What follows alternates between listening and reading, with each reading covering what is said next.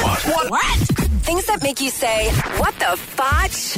On Power 96.5. Breakdancing may become an Olympic sport in 2024 when the Summer Games take place in Paris. Skateboarding, sport climbing, and surfing will also debut at the Summer Games in Tokyo next year. The International Olympic Committee will vote on adding breakdancing as a sport uh, in the next year.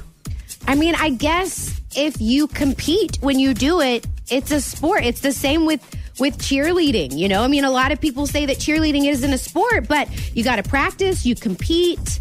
Um, so I, I guess if we're going by those standards, it, that makes that makes sense. Here's the standards I go by. If you get tired after doing it for two minutes, it's a sport. I would imagine that would kind of like, I don't know if you've ever really danced hard for two minutes straight. Yes, I have. It is tough, man. Danced hard. I'd be like, really put it all out on the floor.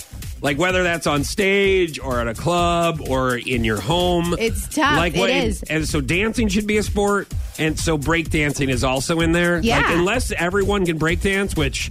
Trust me, they can't. No. I mean, I've seen people that tries. Like, I try, and I can't breakdance. do you tell everyone to split in half like okay guys No. there's so many people that do that in dance clubs like they want everyone to just like Yeah. you know clear the dance floor so they can s- try to spin on their back or something But you know think that two minutes is not that long? I think two minutes is very long. i've heard that about you to- On Power 96.5.